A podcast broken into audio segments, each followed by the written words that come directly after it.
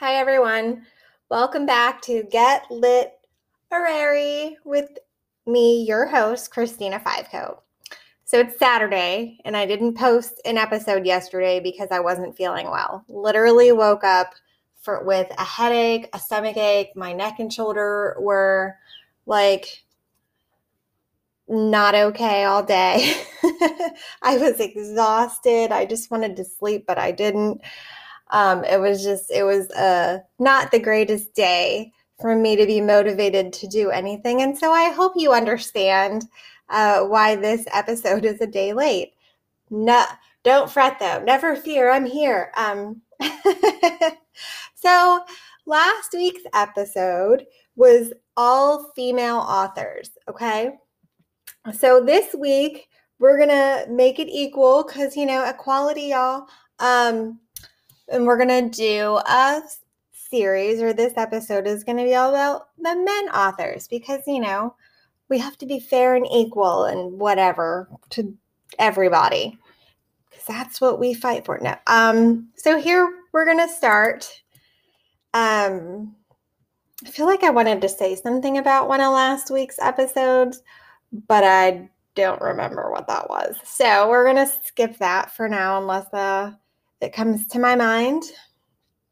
Okay, so the first book is Learned Optimism How to Change Your Mind and Your Life by Martin Seligman. Okay, so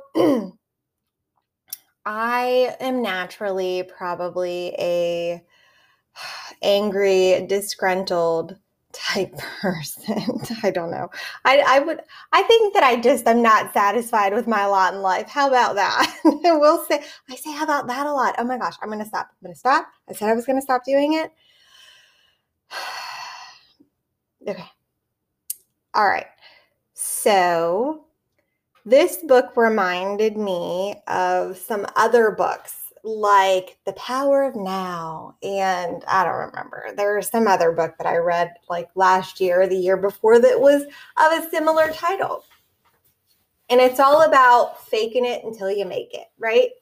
Um, so I just said I am not happy with my lot in life because I feel like I have no control over any of it, right? Like I have a job, but I don't I like my job. I just don't necessarily like the environment in which I'm in, the people that I work with, or like that I have to be a place at a certain at a specific certain time every day. um, you know, if I could just kind of like work at my own pace and not have to talk to anybody, that would be sign me up for that because I am I am a self-starting, like self-motivated kind of person. And so and I'm I'm very um I have high expectations of myself. I I do my job, I do it well. I don't need somebody to be over my shoulder asking me if I did something or suggesting that I do something that I already fucking know I have to do. I don't need you to fucking tell me. Um so yeah, so there's that. So I'm trying to be up. I don't want to say I'm trying to be optimistic, but I'm like always trying to better myself because apparently like Kamala Harris's facial expressions on the vice presidential debate the other night, I can't necessarily hide that shit, you know? So I um I'm going to try to be more optimistic, or at least that's the goal, right? I know, I don't want to say I know it's not going to happen because who knows? I might surprise myself. but anyway, this person, he's he his this Martin Seligman is um trying to help you to uh have better self talk, have um, more um, like practice being optimistic, like try to control your thoughts, like all these same things that oh, like The Secret. It's like all these like um speaking things into existence, like uh encourages uh positive behavior, that sort of thing, right? And he says that it can be learned, right? That you can learn to do this and then you will be optimistic. And I'm always trying to, but I mean, I can't control other people around me that affect my attitude. I put in quotes, my attitude. and I I've tried forever to control how I respond. I'm also like putting air quotes around that um, because I know that I can't, like, sometimes, like, I can't help that people are idiots. And I don't value incompetence. And so when I have to deal with these people on a daily basis, it's really discouraging and lowers my morale because some people are rewarded for bad behavior all the time. And it's so frustrating. I mean, you know what I'm talking about. What I don't have to tell you, you know, it's like preaching to the choir out here, okay? Like, I'm sure you have to deal with people all the time and you know what I'm talking about. Like, there are these some there there was this one woman, I can't even remember her name, but I remember I went to church with her back when I lived in Pittsburgh. It was Crossroads, and she was amazing. And I remember thinking when I was younger, like, she's always so joyous and happy. And how can I, like, she's just got like a beautiful outlook on life. And it's just like, I'm sure that she's more content with where she's at than I am. And, and that's, that's all, ha- like, you know, I don't know. I just feel like it's it's not I don't know. I don't know if I'll ever get there. I'm trying. This is my proof that I'm trying. This reading this learned optimism. I don't I don't feel like it's it's ever going to be like an instantaneous like snap of a finger, flip of a switch kind of a thing.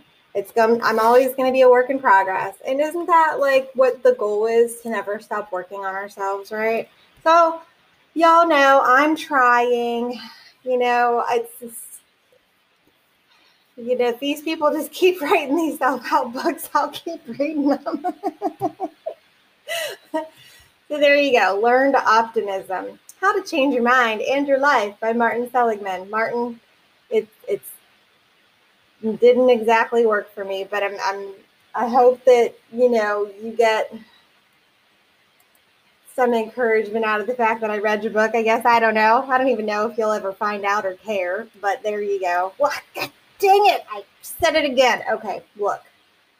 I'm not going to be like one of those, I'm going to flick my wristband when I say it. It's never going to happen, but um, I'm working on that too. Okay.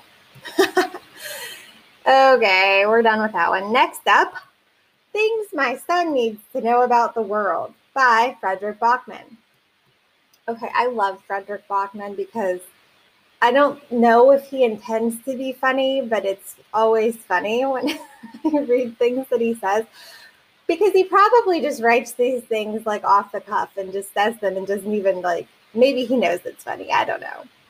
Um, the things that my son needs to know about the world. Okay, so you know I have a son. His name's Rio. Uh, he's 20 years old. Um, he, I just learned, moved back to Pittsburgh from New York. I don't know what happened, um, but whatever. Um, so he's going to be working back at Pamela's Diner. If you've never been to Pittsburgh, oh my goodness, Pamela's Diner is fabulous. It's um, a rival of that other diner that shall remain nameless. No,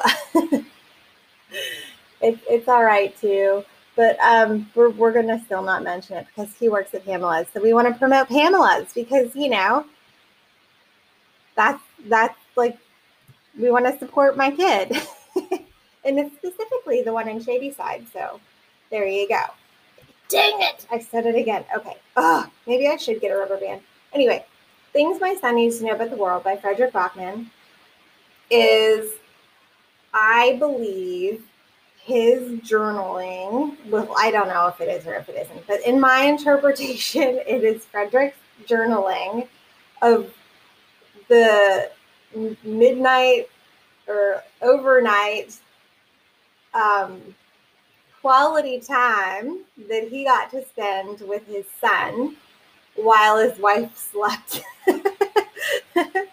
like I am pretty sure when he was like newborn to like just an, as an infant, right? Maybe very young toddlerish, but I'm not 100% positive of the age range of this child when Fredrik Backman wrote this book. But it was filled with lots of interesting mindless stream of consciousness that happens to everybody. He just, you know, had a thought and wrote it down. you know, sometimes like when you're in the shower or you're driving in your car and you have a thought and you're like, oh, this thing, and then this thing leads to this thing. Like you could just be talking or like not even talking because they're thoughts. They're thoughts. You could be thinking about how you need to go to the store today because you need to buy zucchini. And oh, the last time you had zucchini, it was when Brenda from Hollingsworth Lumber brought in zucchini from her garden. And then, you know, I really should start a garden. And then, oh, remember when I worked at Hollingsworth and all the different types of wood that they had? I wonder if I should go out there and get some wood for a project. I saw Darren when I went walking at Jackson. You know, like you're just stream of consciousness. This is like how it just moves from I need to go to the store to get a zucchini to now I remember I just saw Darren Hollingsworth at the Jackson Morrow when I was walking with my husband and my friend a couple few weeks ago.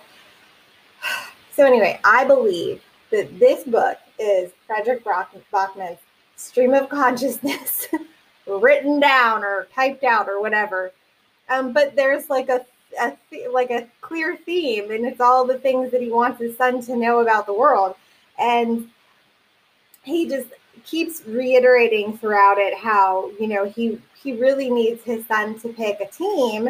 You know, he talks about like I don't remember what the names of the teams are, Manchester United and the other one, right? Um, you know what I mean? And because uh, like soccer or football, whatever they call it over there, right? Um, he talks about how um, his son needs to pick a team and he keeps going over and he's like oh you'll you don't understand like and then really the part of the matter is is that like his son like he's like telling his son like you can be whatever you want you can do whatever you want you know you can be a ballerina but it's just going to be hard and he just keeps saying like it's going to be hard it's going to be hard all these things and then the the the at the end it's like it's going to be hard because I, I worry that you're going to like something that I'm not going to get. And then we're not going to have our thing, like our father son thing. And it's just like, oh, and I feel like I'm tearing up right now, but um, it's really like he just, he wants to have like this thing that he shares with his kid. I mean, and he talks about all these other things too, right, throughout the book that he genuinely wants his son to know, or at least he like correlates different ideas together. Like, um, the one like how he he is so he correlates like the airport and religion and all this other stuff, you know, and and so it's just really um it's it's it's adorable. It's really it is. It's adorable. Any new dad or parent in general, um, I recommend to read this book. So it's very short. It's very short little like paragraphs. Some some of them are just paragraphs. Some of them are like very short stories, just a few pages. So they're all related to this guy's, you know, just wants his kid to go to sleep because he's tired. um, but he like tries to weave in some like life lessons in there about you know how to pick a sports team or um, why he's the one up with his with him and not his mom and how different he and his mom are um, like and it's funny because like he's really super tall according to him and his wife is not so tall because it's similar to like my husband and I. Like I'm like five one and my husband's six three, so he's literally over a foot taller than I am. And so it's just these contrasting kind of things um, where he talks about that and just other things, you know. He just talks about like just everything, all the things, just the things that you want your son to know about the world. I don't want to spoil too much, you know, and just read it. It's a good one. I recommend reading it. Oh, oh, I didn't tell you yes or no to recommend reading Learned Optimism. I don't know. Read it if you want to, don't if you don't want to. It's a it, like I said, it's another one of those self-help kind of things. So do do what you want with it. I don't I it's I'm I'm neutral on that one. Okay. So that was things I my son needs to know about the world by Fredrik Backman. And we're moving on to my guy. Speaking of Hollingsworth, it was actually Caleb Hollingsworth that turned me on to Malcolm Gladwell. So, uh, that's a good segue, I guess, into the next book, Talking to Strangers by Malcolm Gladwell. Talking to Strangers, what we should know about people we don't know. And I love, okay, so I listened to this one. The other two I read. This one I listened to. And I listened to it because it's Malcolm Gladwell. and he just has the most calm voice. It's so soothing, it's mellow. It just puts me in a a very nice, calm mood. Okay. So I was listening to this book while I think the public library was still, I don't think we were on lockdown. I believe we were open, but we were closing early at seven. And so the last hour when we were um, supposed to be cleaning, okay, first of all, we did clean. I just want to put that right out there um, because pandemic, right? We did clean, but it didn't take us a whole hour to clean, right? So after we were done cleaning, I would spend the rest of that time shelf reading, which, or not even shelf reading. First of all, shelf reading is when you read the, the call numbers on the shelves to make sure the books are in order. Okay, that's shelf reading. I wasn't shelf reading. I was I was more straightening more than anything. So I was making sure all the books were lined up nice and neatly at the like beginning of the shelf because I'm vertically challenged and when I go to try to find a book on the shelf, especially the top shelf, books are always pushed back and I can never see the call number and so I don't even know. I have to go find a kickstand. A kickstand is like a step stool so I have to go find one of those to see if it's right, to see if I have, you know, if I if that's even the book, you know, that I need. And then I need a kickstand anyway because I have to go pull the book off the shelf because I'm five one and vertically challenged and I can't always read the and see and reach the books on the top shelf. So there. Anyway, when I was doing all of that, I was listening to Malcolm Gladwell's um, Talking to Strangers. And I remember laughing out loud when the CIA was duped because of Cuba and the how the United States was duped and how Winston Churchill was duped over in Great Britain because of the folks because of Hitler. Like, I mean, not that that's funny because you know we were at war and you know we're, we don't like to lose and all this stuff, right? But like because these these these high ranking men think that they know something, right? Just based off of meeting somebody or shaking their hand or their attitude or their demeanor like whatever, you know, people believe that when you talk to somebody that you know them and and guess what even these high ranking officials who whose job it is to to find these people among like within their midst right in the cia or whatever they get duped they're not good at it. Judges are not good at reading people. What makes employers and supervisors think they're any better? But anyway, that's the whole premise is is that you know you think that you know somebody just because you talk to them but you don't know shit man.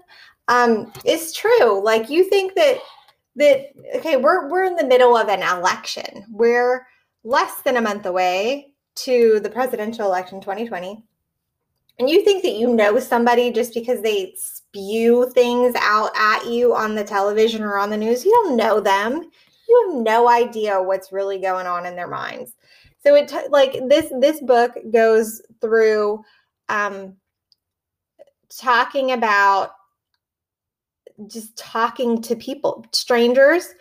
It can be coworkers. It can be um, the it ta- the police, judges. Um, the, he talks about Black Lives Matter. Malcolm Gladwell has Janelle Monáe's uh, it's Hell You Talmbout um, playing throughout the whole book. Um, he he he's like he's trying to help you to understand how we misunderstand people and we misinterpret and our perceptions aren't always correct you know like when we have a jury and we're supposed to judge them based on their testimony in a court or you know you, you just get a good sense of people or you know it's always those like people on the news where you're like your neighbor was holding three women hostage. Oh, I had no idea. Yeah, of course you didn't, right? Because you saw this person, this person lived next door to you. You thought they were some way and they're completely different. You had no idea. And it's just, it just talks about how we get it wrong. You know, not just everyday people, but people who are supposed to know this stuff, who are trained to catch people, can't, right? Even even when the the red blinking sirens are going off right in their face, they choose to believe the good. They choose to believe people over their negative like blaring red lights. I mean, we do it all the time, right? It talks about like Sandra Bland, Amanda Knox, Bernie Madoff, Sarah Plath, Sylvia Plath, I mean. Um, all these different people throughout history, right? Who who are really good at fucking bullshitting people and how people are conned. And if these people are really good at it, and the experts can't tell the difference what the fuck do anybody does anybody else have like how what how out uh, we have no like we have no shot right at being able to interpret we're not trained for this stuff and these people are trained and so that's no wonder why people get snowed all the time and ripped off and we want to believe that people are inherently good. And unfortunately, they're not always. We want to believe that. But again, I've said it in a previous episode prisons are filled with the worst society has to offer for a reason because people aren't inherently good. They're not inherently bad necessarily. It's just that, you know, being a human is hard. and we're, I think, all just kind of winging it out here, right? So, anyway, I love Malcolm Gladwell. So, I will always recommend Malcolm Gladwell, and I will specifically recommend that you listen to him because I love the way his voice sounds.